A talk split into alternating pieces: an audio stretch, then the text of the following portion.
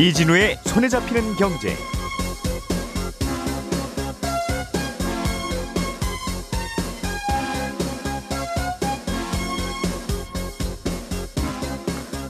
안녕하십니까, 이진우입니다. 전 세계 시선이 러시아와 우크라이나를 향해 있습니다. 미국과 유럽 등 서방 국가들은 이번 사태를 러시아의 침공으로 규정하고 러시아를 강하게 제재하기로 했는데, 그 제재 방안 중에 한 가지가 러시아를 국제 은행 결제망 스위프트에서 뺀다는 겁니다. 그래서 오늘은 이 스위프트라는 게 구체적으로 어떤 것이고, 러시아를 스위프트에서 제외하게 되면 어떤 일이 구체적으로 일어나게 되는 건지 자세히 좀 알아보겠고요. 이번 사태로 국제 곡물 가격이 많이 오를 거라는 전망도 함께 나오고 있습니다. 살펴보겠습니다. 국내 자산운용사들이 자기들이 판매하고 있는 펀드의 오스템 임플란트 지분을 상각 처리하고 있는데요. 이 상각 처리라고 하는 건 어떤 기준으로 하는 건지도 함께 짚어보겠습니다. 2월 28일 월요일 손에 잡히는 경제, 광고 잠깐 듣고 시작하겠습니다. 오늘의 뉴스를 프로파일링합니다. 평일 저녁 6시 5분 표창원의 뉴스 하이킥.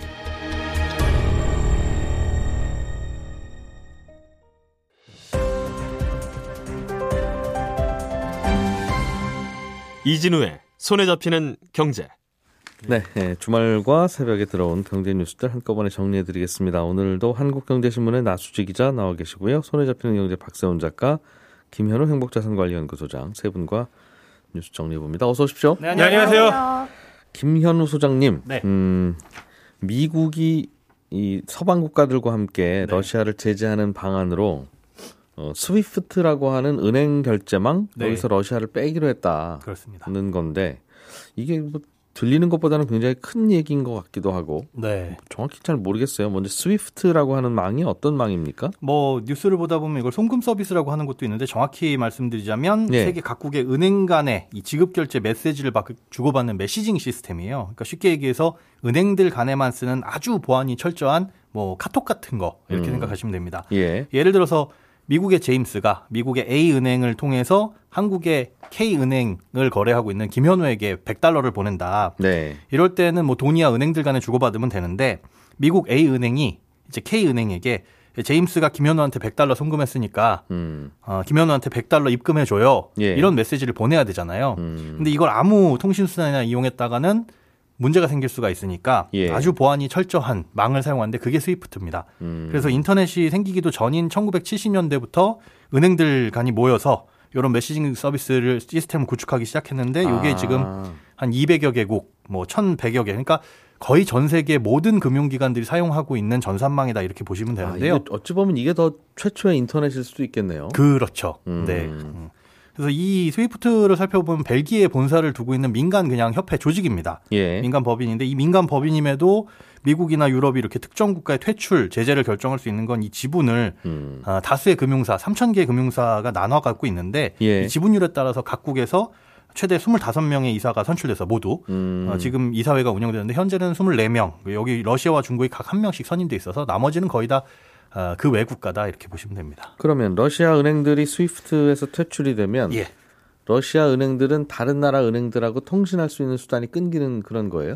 쉽게 얘기하면 그렇게 보시면 됩니다. 그래서 1차적으로는 러시아에 오고 가는 돈, 특히나 이제 정확히는 달러에 움직일 수 있는 통로, 이 메시징 통로가 막히는 거라서 메시징이 막히는 거기 때문에 사실 돈 송금이 아예 불가능한 건 아닙니다. 그러니까 이메일로 하거나 팩스로 하거나 전화로 하면 되잖아요. 인터넷만 끊기더라도. 그렇죠. 예. 거래 당사자들 간에, 야, 우리는 전화로 진짜 서로 간에 암호를 정하고 요거는 송금으로 정하자라고 한다면은 되긴 하는데, 그게 이제 말처럼 쉬운 건 아니라서, 그렇게 별도의 안전한 증빙 절차만 거치면 송금은 가능하지만 단기간에 그 시스템을 구축하기는 어려울 거다. 그래서 사실상 가장 이제 강력한 경제 제재 수단으로 꼽히고 있는데, 안 받아준다는 뜻이네요. 그러니까 전화해도 안 받고 아니 빼기로 했으니까. 그렇습니다. 뭐 그러면 서로 당분간이든 언제든 적대적이라는 뜻이겠죠. 예, 거기에 동의한 나라는 다 적대적이라는 뜻인데, 이 러시아가 그럼 스위프트를 얼마나 이용하냐?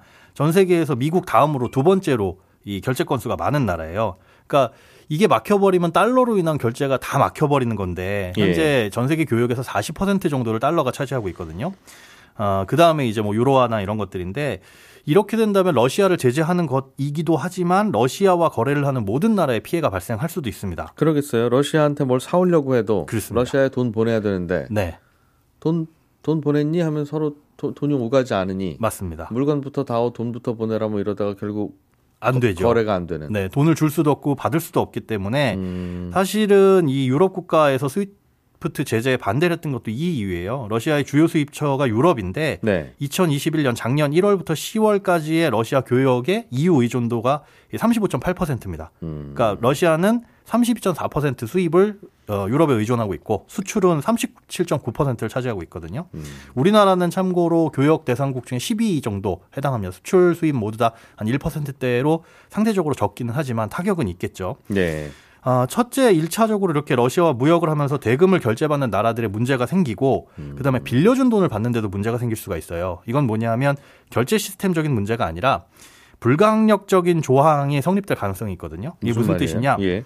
국제거래에서 당사자가 통제할 수 없는 영역에서 발생한 불가피한 사정. 이걸 이제 불가항력적 조항이라고 정의를 하는데 예. 그러니까 나는 돈을 갚고 싶어도 돈을 갚을 수가 없어. 천재지변 때문에 뭐 이런 이유들 있죠. 송금이 안 돼. 그렇죠. 근데 이건 내 탓이 아니야. 외부에서 전 세계에서 우리의 송금을 막았어. 그렇기 때문에 갚을 수가 없어라고 불가항력적 조항에 해당되면 네. 러시아에 대한 이 채무 에 대한 기한이 무기한 연장될 수 있다는 거죠. 그러니까 러시아에 돈을 빌려준 개인이나 기업, 국가들이 돈을 받을 수 없게 돼버릴 수 있다는 겁니다. 예. 근데 작년 10월 기준 러시아의 외채 규모로 보니까 4,906억 달러나 돼요. 그러니까 이 빚을 공식적으로 무기한 안 갚아도 돼버리는 상황이 올 수도 있다. 이럴 가능성도 있다라고 지금 제기가 되고 있습니다. 좀 여러 가지 일이 생기네요. 예, 그렇습니다. 마치 고속도로 막힌 것처럼. 네. 그러면 일단 러시아에서 뭔가 사오는 분들도 다른 곳에서 사와야 될 거고, 예. 뭐 우리야 양이 많지 않다 하더라도 유럽에서 뭐 러시아에서 자원이나 에너지 가져오려면 네. 당장 어렵다는 뜻이고 러시아한테 뭘 팔지도 못하고 러시아 국민들은 사지도 못하고 맞습니다. 정확한 날짜나 어디 은행들 이런 것들에 대한 구체적인 내용은 아직 안 나와 있는데 그래서 우리나라도 어느 정도 파급 효과가 있는지 이제 분석에 들어갔습니다. 그렇군요. 러시아는 어떤 대응을 좀 하고 있습니까? 그러니까 발등에 불이 떨어져서 러시아가 뭔가 크게 불편해지면 제재에 이 뭔가 효과가 먹힐 텐데 이미 스위프트에 대한 퇴출 대비책은 러시아는 세워놓고 있었어요. 그러니까 이 스위프트를 통한 경제 제재 조치는 과거에도 여러 번 활용이 됐었는데 예. 현재는 이란과 북한이 스위프트에서 배제돼 있습니다. 근데 북한은 차단돼 있기는 하지만 교역 대상국이 대부분 이제 중국이라서 거의 상대적으로 큰 의미는 없는 것 같고. 이란 같은 경우에는 2012년 3월에 스위프트에서 퇴출되면서 석유하고 가스 수출이 거의 뭐 치명타를 입으면서 예. 그 해의 경제 성장률이 마이너스 7.7% 그리고 이란의 화폐 가치가 뭐 51% 폭락했고요. 그래서 이제 2015년에 핵 개발을 포기하는데 이게 유효한 수단으로 작용했다 이렇게 분석이 나오고 있는데 이때 이제 상황 지켜보던 러시아하고 중국이 이 스위프트를 대체할 수단의 필요성을 느끼기 시작한 겁니다. 예. 그러니까 무슨 일이 생겼을 때 이 자기들도 이렇게 제재를 받게 되면 큰 문제가 생길 수 있으니까 이걸 대체할 수단이 필요하다라고 생각을 하게 된 거죠. 그러니까 스위프트를 이용하지 못한다는 건 국제결제에서 달러 못 쓰게 된다는 거잖아요. 그 예. 말인 즉슨 달러가 아닌 다른 통화와 스위프트가 아닌 다른 결제 시스템을 구축해야 되겠다라고 마음을 먹게 된 건데 이미 2008년 금융위기 때부터 러시아는 이제 탈달러를 진행했었어요. 예. 현재 러시아의 이 달러 보유액은 6,430억 달러. 이게 세계 5위 수준으로 굉장히 많기는 한데 예. 2013년 당시에 외환 보유율이 40%였습니다. 달러가 차지하는 비중이요. 지금은 좀 줄었겠네요. 많이 줄었어요. 2020년 말 기준에서 달러 및 달러 자산이 전체 21.2%밖에 차지를 안 하고 있고 작년 6월 기준했을 때는 16% 정도만 달러 자산입니다. 나머지는 유로화. 위안화 이런 기타 자산과 뭐 금 이런 것들이 차지를 하고 있어요. 그러니까 전체적으로 보유하고 있는 자산 중에서 달러의 비중을 규모는 늘었지만 굉장히 많이 줄여놨다. 그래서 다른 통화로 지금 대비를 하고 있는 상태고 지금 새벽에 들어온 뉴스에 따르면 유로화도 네. 유로화도 똑같이 막을 거라고 하던데. 네, 그렇습니다. 그래서 지금 중국을 통해서 다른 결제 시스템을 이용하지 않겠느냐라는 그 내용도. 위안화나 금밖에 없는 건데 러시아는. 그렇습니다. 무역을 하려면. 예. 그런데 2014년에 보니까 러시아가 국제 금융 결제망 자체적으로 예. SPFS라는 걸 구축을 했어요. 예. 러시아판 스위프트죠. 요걸 구축해서 2019년에 재작년에 아니죠. 3년 전에는 러시아와 그 안에 있는 외국계 은행들 전부 다 여기에 연결하도록 의무화를 시켰고 예. 그리고 동시에 중국에서 구축한 CIPS라는 중국판 스위프트에 연결을 했습니다. 그러니까 중국과는 사실상 국제 결제를 하는데 문제가 없는 상황인 거죠. 예. 사실 그런데 이게 아직까지는 결제 규모, 금액 그리고 결제 시간이 평일에만 돼요. 이런 제약들은 있지만 이번 스위프트 제재가 오히려 이런 제2, 제3의 금융결제 시스템을 조금 발전을 앞당겨서 오히려 예, 그렇습니다. 아. 뭐 달러의 위상이 축소될 것이다 이런 분석도 있고요. 비트코인으로 서로 주고받으면 되긴 하겠네요. 그렇습니다. 최근에 그래서 예.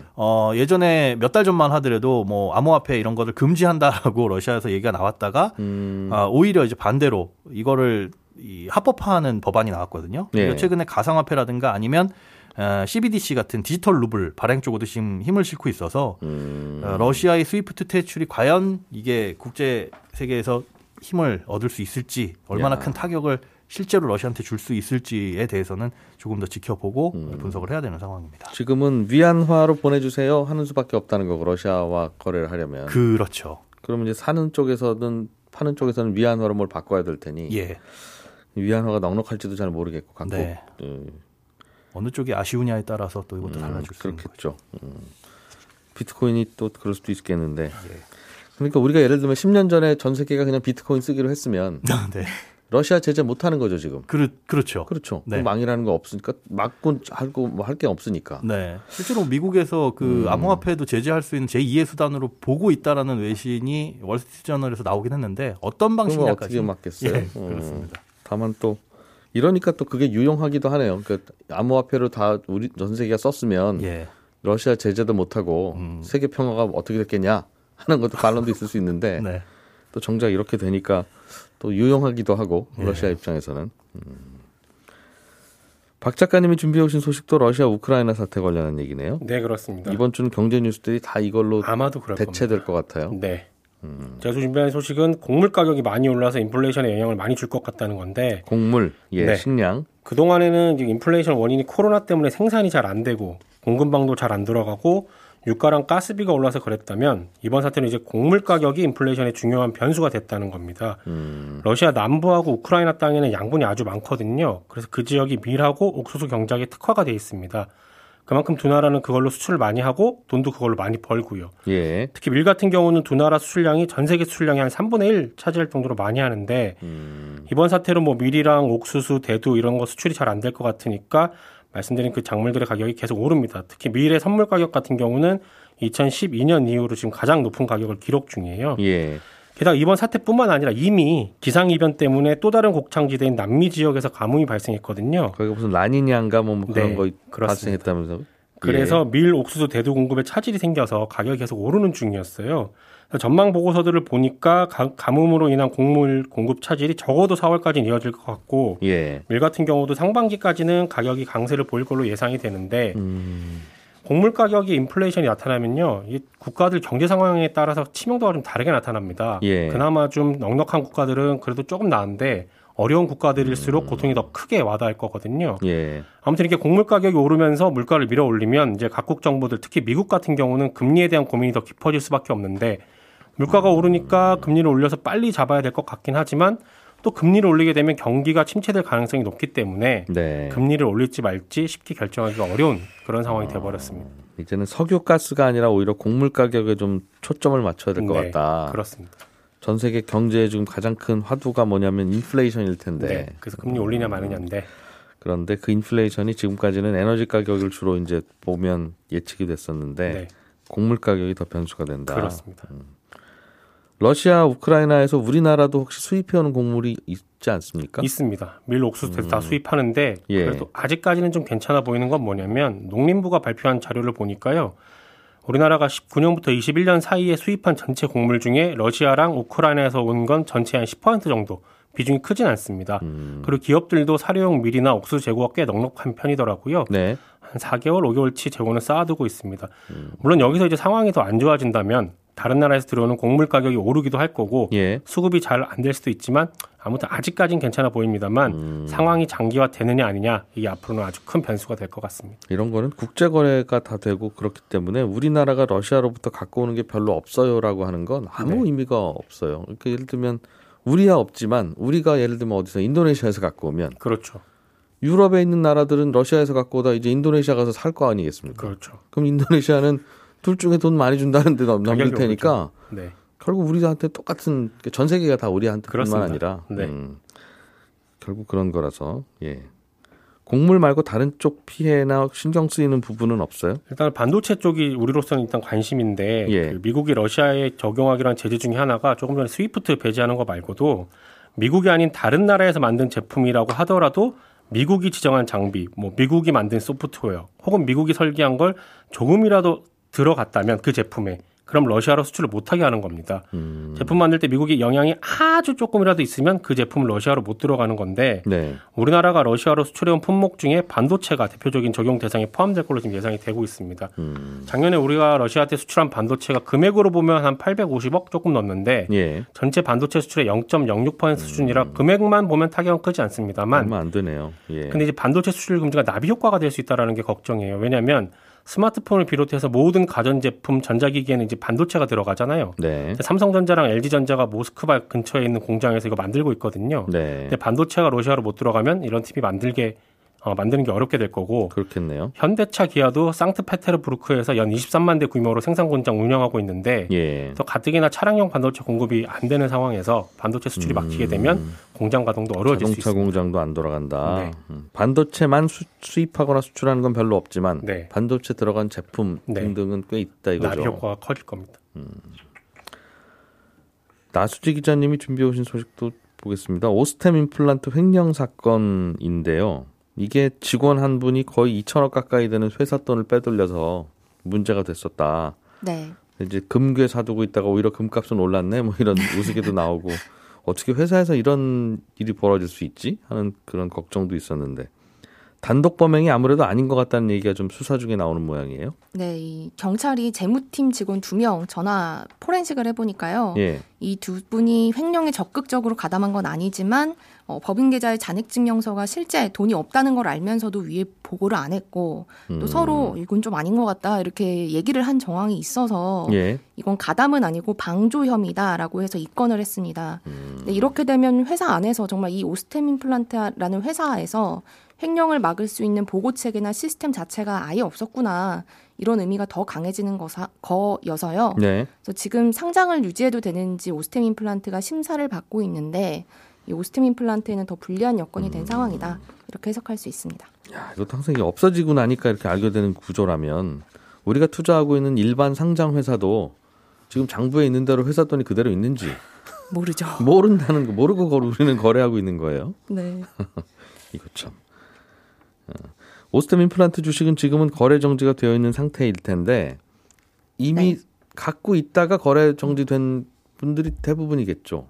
그렇죠. 갑자기 어느 날 갑자기 거래 정지됐으니까 조금 전까지 나 계좌에 오스템 임플란트 주식을 갖고 있었던 개인들도 있을 거고 특히 펀드나 ETF도 이 회사 주식을 갖고 있었던 펀드나 ETF도 있을 텐데 여기는 이건 어떻게 합니까? 이걸 상각한다는 얘기도 있고 그러던데요. 무슨 얘기예요?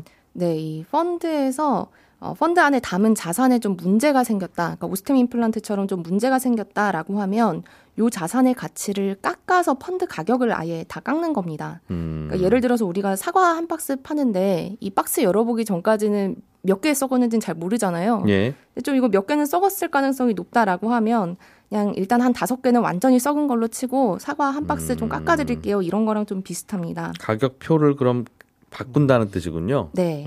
그래서 오스템 임플란트로 설명을 드리면 지금 요 회사 주식 담은 펀드, 뭐 ETF 요게 있는데 예. 거래가 정지돼 있고 오스템 임플란트 주식 가격은 움직이지 않으니까 펀드 전체 가격도 그대로 유지가 되고 있습니다. 네. 근데 오스템 임플란트 언제 상장, 그러니까 심사 결과에 따라서 상장 폐지 될 수도 있고. 이 거래가 풀린다고 해도 주가가 떨어질 가능성이 있으니까 자산운용사에서 아예 주가 한 요 정도 떨어진 걸로 치고 예. 그래서 펀드 전체 가격 깎자 이렇게 결정을 한 겁니다. 사과가 썩은 게 분명하니까 이건 가격표 좀 바꿔서 내려서 팔아야 되겠다. 네, 맞습니다. 라고 바꾼. 근데 이거는 지금 깎을 건 아니라 횡령 사건 벌어지고 거래 정지된 바로 직후부터 분명히 저 사과는 문제가 있는 것 같은데라는 걸 알았을 텐데 왜 이걸 지금 합니까? 근데 이게 사건 초기만 해도 횡령 금액에서 이거 얼마나 회수할 수 있을지도 모르고 또 거래소가 상장 폐지 여부 결정하는 심사를 할지 안 할지 이것도 모르는 상황이라서 그랬는데요. 예. 그러니까 특히 기존 투자자들, 그러니까 펀드에 투자하고 있는 투자자들의 반발이 심할 테니 근거 없이 운용사 입장에서 근거 없이 상각할 수는 없었을 겁니다. 예. 그러니까 곰곰이 따져보면 이 펀드 상각이라는 게요. 기존 투자자들보다는 새로 가입할 투자자들 그리고 자산운용사나 펀드를 파는 이 증권사, 은행 뭐 이런 판매사한테 좀 더 중요한 문제입니다. 그러니까 왜냐하면 내가 지금 펀드를 투자하고 있는 투자자 입장에서 보면요, 예. 펀드 가격이 자산운용사가 결정한 거에 따라서 그러니까 많게는 한 4%에서 1%까지도 수익률이 인위적으로 깎이는데, 예. 근데 나는 이 정도로 오스템 임플란트 주가가 떨어질 것 같지 않다. 그래도 회사는 횡령 사건이 있었지만 사업 자체는 괜찮으니까 주가가 이렇게 떨어질 것 같지 않다라고 판단을 할 수도 있잖아요. 네. 뭐 장기 투자자라면 오스템 임플란트 거래가 재개된다고 가정하고, 그러니까 그나마 뭐 나중에 시장에서 형성된 가격으로 펀드 가격에 반영이 될 테니까 상관이 없는데. 예. 원래 펀드에 뭐 난 한두 달만 투자를 해야겠다. 그래서 요쯤 팔 계획이 있었던 분이라면 둘 중에 하나 선택할 수밖에 없겠죠. 내가 동의할 수 없는 가격에 펀드를 팔거나 아니면 그냥 강제 장기 투자하거나 뭐 이렇게 될 거라서 예. 기존 투자자들한테 펀드 상각이 그렇게 좋지만은 않은 거고요.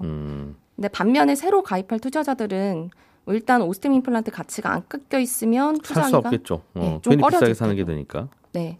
그래서 그렇게 되면 상품을 파는 게 좀 이득인 판매사나 자산운용사들은 오히려 빨리 상각을 하고 싶었을 텐데, 예. 네, 근거 없이 하면 기존 투자자들이 반발할 테니까 못 하고 있다가 상각을 한 거다 이거죠. 알겠습니다. 네, 맞습니다.